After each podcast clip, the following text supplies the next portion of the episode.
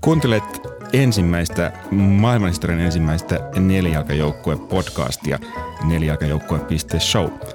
Minä olen Marko Lindgren ja täällä minun kanssani tässä ensimmäisessä jaksossa on Elisa Seppo. Terve. Moikka, kiva olla, kunnia olla ensimmäisenä vieraana tässä tota, hienossa podcast-konseptissa. Tosi hienoa. Joo, eikä me keskitymme ja puhumme eläinsuojeluasioista – Mukana tässä on tietenkin ä, ajatus tuosta kodittamat.infosta, josta, jossa suomalaiset ä, eläinsuojeluyhdistysten hoivissa olevat kodittamat lemmikit etsivät uutta kotia. Mutta ei puhuta siitä sen enempää. Mennäänpäs asiaan. Elisa, miten sinä päädyit tälle alalle? Miten sinusta tuli eläinsuojelija? No joo, kyllä se varmaan alkaa tietysti ihan lapsuudesta semmoinen tota, rakkaus eläimiin ja, ja kiinnostus eläinten hyvinvoinnista. Ja, ja tota, munkin tausta on semmoinen, että meillä on perheessä ollut koiria ja, ja sitten on pitkän linjan hevosharrastaja myöskin päätynyt joskus ala-asteikäisenä. Olisinkohan mä ollut seitsemänvuotias suunnilleen, kun päädyin, päädyin sitten tuota ratsastusharrastuksen pariin. Ja ehkä silloin jo oli semmoisia niin ajatuksia ja kysymyksiä paljon siitä, ehkä etenkin mun isän esittämiä tämmöisiä kysymyksiä siitä, että tykkääkö hevoset, kun niillä ratsastetaan ja, ja sitten myöskin ehkä mu- muutenkin eläinten hyvinvointia ja oikeuksiin liittyvää keskustelua. Mä muistan, hän on myöskin sanonut joskus, että, että miksi, miksi söpöjä eläimiä ei syödä, mutta sitten vähän rumempia eläimiä voidaan syödä. Et ehkä se niin kun, se tavallaan kiinnostus eläinten hyvinvoinnista ja, ja tämmöisten eläinoikeuskysymysten pohdinta lähtee varmasti sieltä. Ja tota, no sitten, äh, sitten maailma on tietysti kuljettanut eri paikkoihin ja, ja tota, äh, välillä ollut taukoa hevosharrastuksestakin. Ja, ja sitten tuossa 2018, pari vuotta sitten, näin ilmoituksen Facebookissa, jossa etsittiin sit tuonne Portugaliin rescue-hevostilalle vapaaehtoisia. Ja, ja sinne mä sitten lähdin ja sinne piti päästä aina uudestaan ja, ja sitten niitä reissuja tuli yhteensä tehtyä neljä. Ja sitten siellä ehkä käynnistyi enemmän sitten tavallaan se nykyinen, äh, nykyinen aalto, eläinsuojeluaalto, jos näin voidaan sanoa, missä ollaan nyt.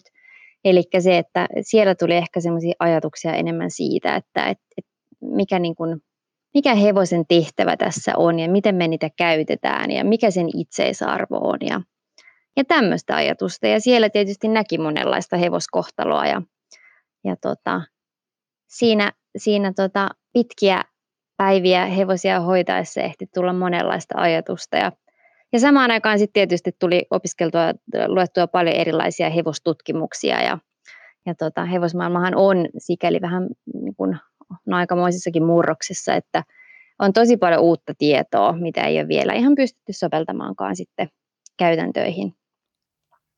Hevoset ovat siis lähellä sydäntä.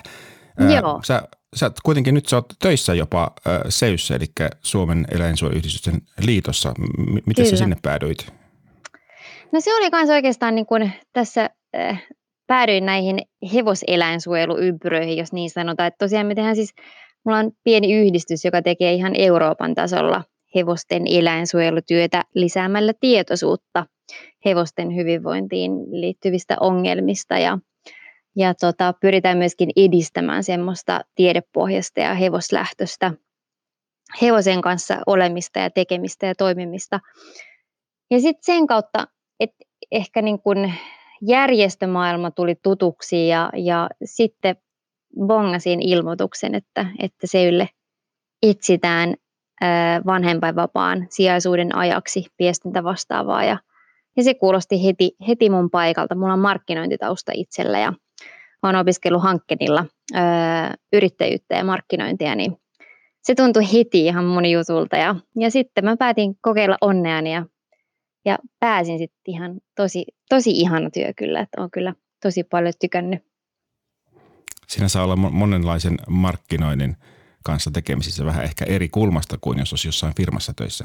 Kyllä, joo, joo. Ja kyllä siinä on semmoinen niin kuin ihanuus, että kyllä joka päivä tuntuu siltä, että pääsee vaikuttamaan itselle tärkeisiin asioihin ja, ja tota, se on jotenkin hyvin konkreettista vieläpä. Ja mä vastaan myöskin Seyllä noista hevosasioista, niin, niin tota, pääsee, pääsee tätä niin kuin kansallista tasoakin edistämään sitä kautta, mikä on ihan tosi hienoa. Mukana nelijalkajoukkueessa SEY, Suomen eläinsuojelu, Suomen suurin eläinsuojelujärjestö ja eläinsuojelun asiantuntija, sekä korittomat.info, palvelu, jossa korittomat lemmikit etsivät uutta loppuelämän kotia. Sydäntä lähellä. Mennäänpä sitten tarkemmin noihin eh, hevosiin. Ähm, monesti, tai jos puhutaan tämmöistä lemmikeistä ja niiden kohtelemisista ja, ja ko- kohtaloista, niin ihmiset aj- ajattelee helposti kissoja ja koiria ja sitten ehkä kaneja ja, ja jotain matelioitakin, mutta hevoset on jotenkin sellainen, että ehkä monelle se on aivan outo alue, että m- mitä se, mitä sä näet siinä niin kuin tärkeimpänä asiana, mitä pitäisi parantaa nyt tässä vaiheessa? No joo, se on totta, että hevoset jotenkin jää ehkä äh, semmoisen va- vailla suuremman yleisön huomiota ja, ja jotenkin hevoset niin kuin eläimenä on vähän mysteeri. Ja tietysti se on aika pienen porukan harrastus myös toisaalta, että ei niin kuin ole semmoista suurta joukkoa ihmisiä, joilla olisi sit, ää, laajempi hevostuntemus. Mutta tota, mutta joo, siis se mikä, mikä nyt tietysti hevosissa on tosi keskeistä on se, että niitähän käytetään ihan poikkeuksellisella tavalla. Niiden päällä istutaan ja niiden, suu, niiden suuhun laitetaan metallisia esineitä ja on niin kuin eri tapoja tuottaa painetta eri puolelle kehoa. Et tota, eh, ehkä niin kuin se, että, että ihmiset, no tosi, tosi iso kysymys ja tosi iso aihe toki, mutta, mutta tota, mutta mikä niin kuin hevosmaailmassa olisi tärkeää ottaa huomioon, olisi ehkä se, että, että me osattaisiin soveltaa sitä kaikkea tietoa, mikä meillä nyt on jo saatavilla hevosesta ja, ja tota,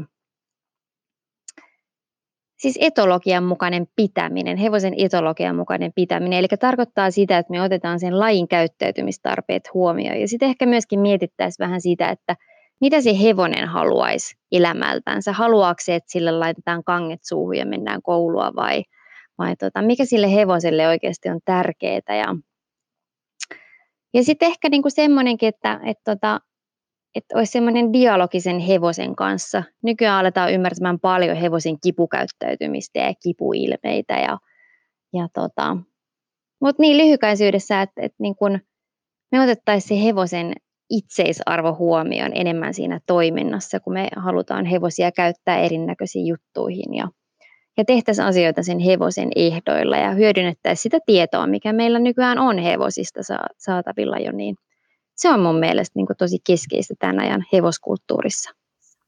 Niin, mutta vielä, että hevosten käyttö on muuttunut tosi paljon siitä, kun, siitä, kun hevonen oli työhevonen ja maataloudessa – veti, veti jotain perässään ja nykyään se on sitten enemmän kilpailua ja harrastusta.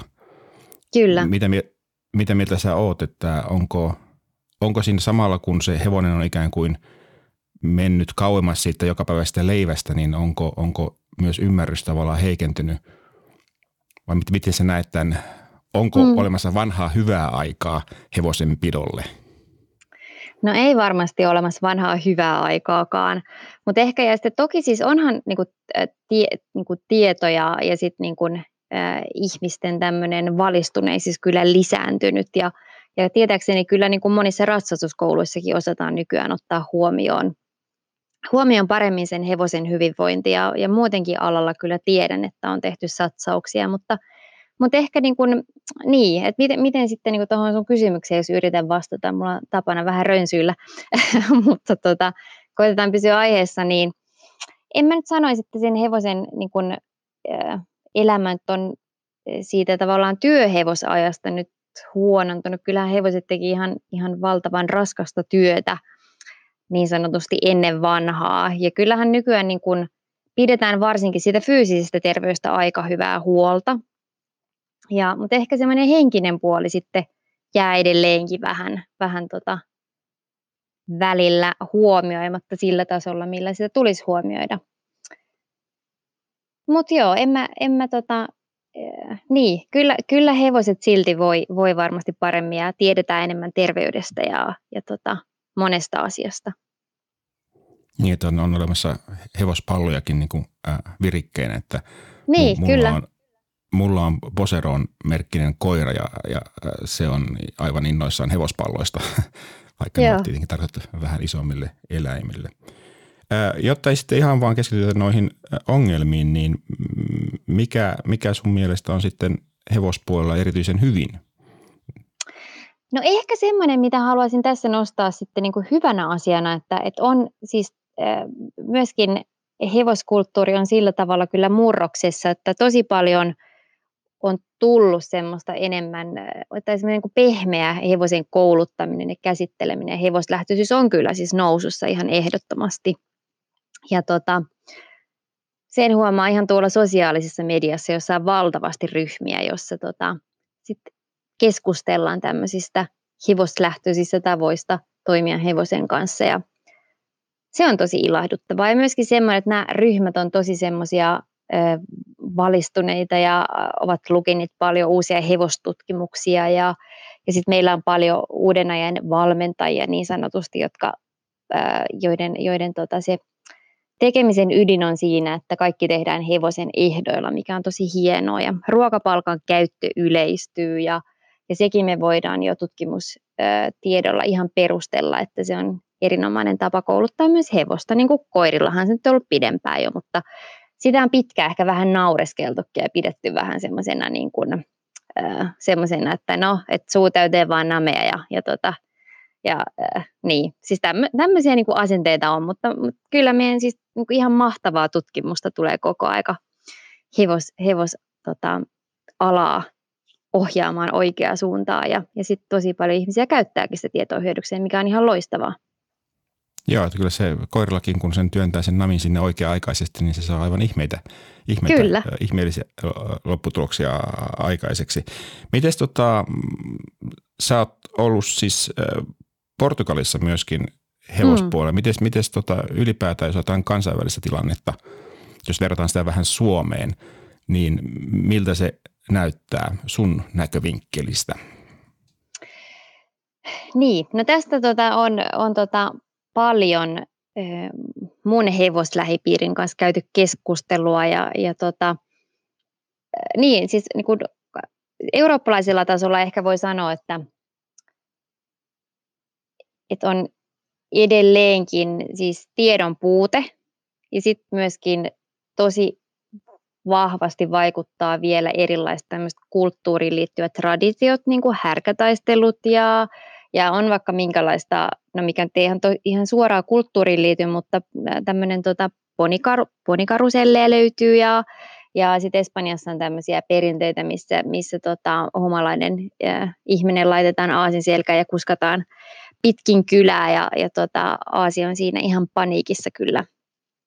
Ja kaiken maailman härkäjuoksua, mitä nyt löytyykään, niin, niin tota, kyllä se kertoo siitä, että et tota, ei se hevosen arvo kyllä – jos, no mä nyt osaan puhua niin kuin Euroopan tasosta enemmän, niin tota, ei se kauhean korkealla ole. Ja monissa, niin kuin esimerkiksi Portugalissa ajatellaan vielä, että hevosen elämään kuuluu kärsimys ja, ja sitten myöskin tämmöistä tämmöistä tota on kuullut, että, että tota on myöskin tämmöisiä uskomuksia, että hevoset on olleet ennen muinoin pahoja ihmisiä ja niitä tulee sen takia lyödä. Ja, että on siis tämmöisiä niin kuin, niin, sanotaanko, että et ei se semmoinen ihan semmoinen niin kuin hevoslähtöinen pehmeämpi lähestymistapa, jossa niin käytetään tiedepohjaista tietoa hyväksi, niin ei se kyllä ihan koko Eurooppaa todellakaan vielä. Tota. Mutta on siis ilman muuta muuallakin kuin Suomessa, niin on tämmöinen pehmeämpi liike nähtävissä, mikä on ihan loistavaa, mutta, mutta kyllä se hevosen arvo monissa paikoissa on vielä aika heikkoja. Ja semmoinen, että se hevosen käyttäminen – johonkin tarkoitukseen on tosiaan myöskin muualla Euroopassa ihan poikkeuksellista mihinkä tahansa muuhun eläimeen verrattuna. Niin, se on jännä, kun että kuitenkin on kyseessä iso eläin, jonka pitäminen vaatii myöskin oman, oman infrastruktuurinsa, tallia ja sun muuta, ja, ja silti sitä arvoa ei niin kuin ikään kuin tunnusteta sillä samalla tavalla. Ehkä se on, kun se ei mahdu nukkumaan sänkyyn, niin, niin tuota, se on eri kuin koirin kanssa. Tuosta tuli mieleen vielä tähän ää, loppuun, niin ää, lemmikit monesti voivat kärsiä ylipainosta. Onko hevosilla tämmöistä ongelmaa vai, vai tota niin, tietenkin no puhuttiin jo virikkeistä tuolla aikaisemmin, että voi olla teillä mm. virikkeitä. Koirakin voi hajottaa sohvan, kun sillä ei virikkeitä, mutta tuota, onko tämmöistä ylipaino-ongelmaa? Joo, kyllä, tota, kyllä se on ongelmana tämmöinen tota, hevosilla, siis niin kyllä, kyllä ylipaino on ihan, niin kuin, ihan todellinen terveysongelma ihan koko Euroopassa ja varmasti ympäri maailmaakin ja, ja tota, se kyllä aiheuttaa monenlaista vaivaa, vaivaa kyllä hevosille ja, ja niin, se on kyllä, kyllä tota, se, jos elinolosuhteet on hyvin järjestettyjä ja, ja tota, ruokailut on hyvin järjestetty, voidaan, vaikka jos on joku tämmöinen pihattosysteemi, niin voidaan käyttää ajastusportteja nykyään. Ja, ja tota, pihatossa myöskin se liikunta sitten mahdollistuu ihan eri tavalla kuin sitten, että jos on pieni postimerkkitarha ja muuten seisotetaan karsinassa ja, ja tota, et semmoista omaehtoista liikuntaa ja, ja tota, hyvin suunniteltu ruokailu ja tarpeeksi hidasta, hidasta tota, laiduntamista niin sanotusti käytetään sitten heinäverkkoa tai, tai mikä sitten onkaan ruokintasysteeminä, mutta, mutta kuitenkin pyritään silläkin tukemaan sitä semmoista laityypillistä käyttäytymistä. Niin siinä, siinä on kyllä pohja hevosen terveydelle ihan ehdottomasti eh, yhtenä, yhtenä osana sitä koko pakettia. Joo, kyllä voi itsekin sanoa omassa kokemuksessa, että ei se seisomalla kilot karise, että se on ihan, ihan selvä asia. Joo, ja sitten kun muutenkin se, mikä on iloinen, iloinen ihana juttu, on se, että tota, enemmän yleistyy koko aika ihan Euroopankin tasolla tämmöistä aktiivipihatot niin sanotusti, missä hevoset saa valita sitten, että ovatko he sisällä vai ulkona, ja, ja heillä on sitten koko aika siinä myöskin laitoveri pitämässä seuraa, koska hevosen paras kaveri on toinen hevonen. Ihminen ei koskaan voi korvata toista hevosta. Ja, ja tota, mutta joo, että aletaan niinku ymmärtää sitä etologian mukaista pitämistä enemmän. Ja sitten ehkä niinku myöskin se, että hevosen kanssa voi tehdä paljon muutakin kuin ratsastaa. Kaiken voi oikeastaan tehdä hevosen kanssa maasta käsin ja sinne, sen eläimen päällä ei ole pakko istua, jotta se hevonen voi saada tarpeeksi liikuntaa. Et se on myös hyvä muistaa ja, ja sitä paitsi siinä tutustuu siihen hevoseen ihan eri tavalla, että kyllä kannustaisin kaikki, kaikki tota hevosihmiset tekemään myöskin maasta käsin erilaisia juttuja hevosensa kanssa. Niin, että hevonen osaa liikkua ilman, ilman ratsastajaakin, että se ei ole, se ei ole sellainen mikään niin kuin auto. Kyllä, ei ole riippuvainen siitä, joo.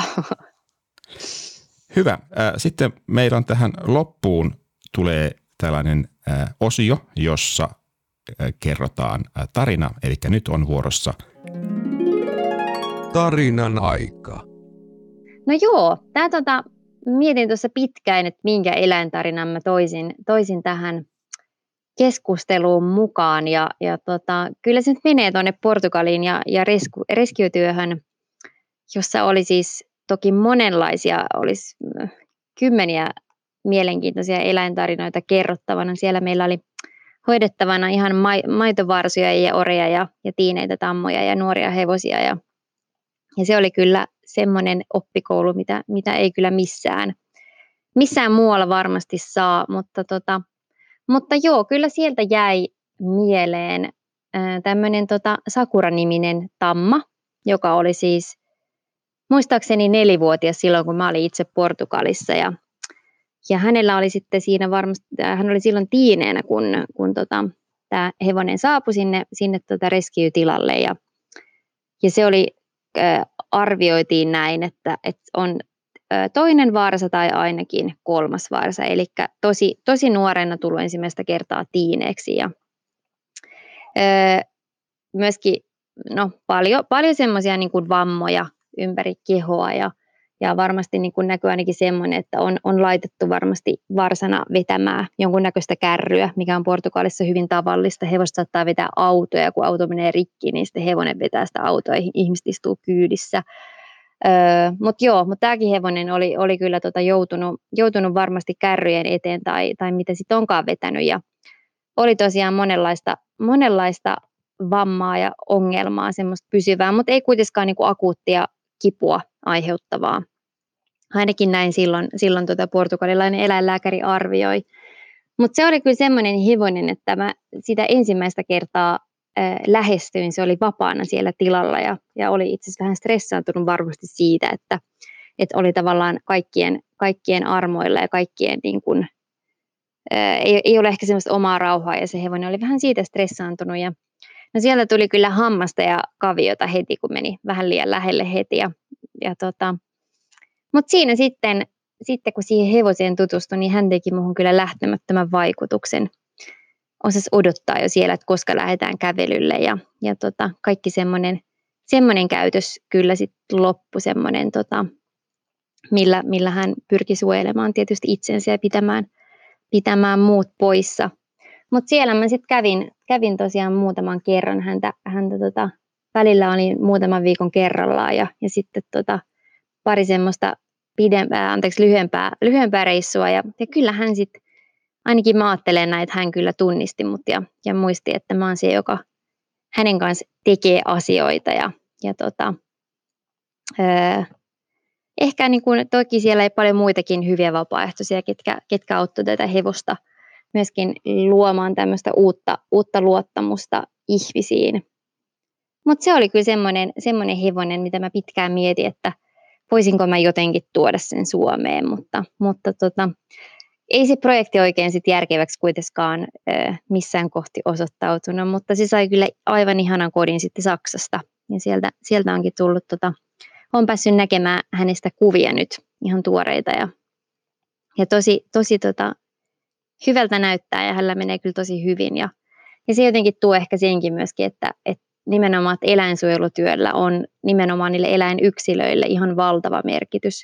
Toki pyritään muuttamaan isompiakin linjoja, millä myöskin on merkitys näille eläinyksilöille, mutta sitten ihan niin kuin yksittäisen eläimenkin auttaminen ja pelastaminen, niin, niin tota, se merkitsee sille eläimelle ihan hirvittävän paljon. Ja myöskin se, että hevosillakin, näillä rescue-hevosilla, niin se, että ne tulee toimeen ihmisten kanssa – niin se on niille tosi, tosi keskeistä. Eli se tarkoittaa tietysti käytännössä sitä, että, että se ihmisen läsnäoleminen ei ole stressaavaa koko aika ja ei tarvitse elää semmoisessa jatkuvassa pelossa, niin sopeutuminen on hirveän tärkeää ja, ja tämä hevonen kyllä sopeutui ihmisiin ihanalla tavalla ja, ja hänen kanssa tuli semmoinen tosi hieno, hieno tota ystävyyssuhde kyllä, mitä, mitä tota varmasti aina muistelen.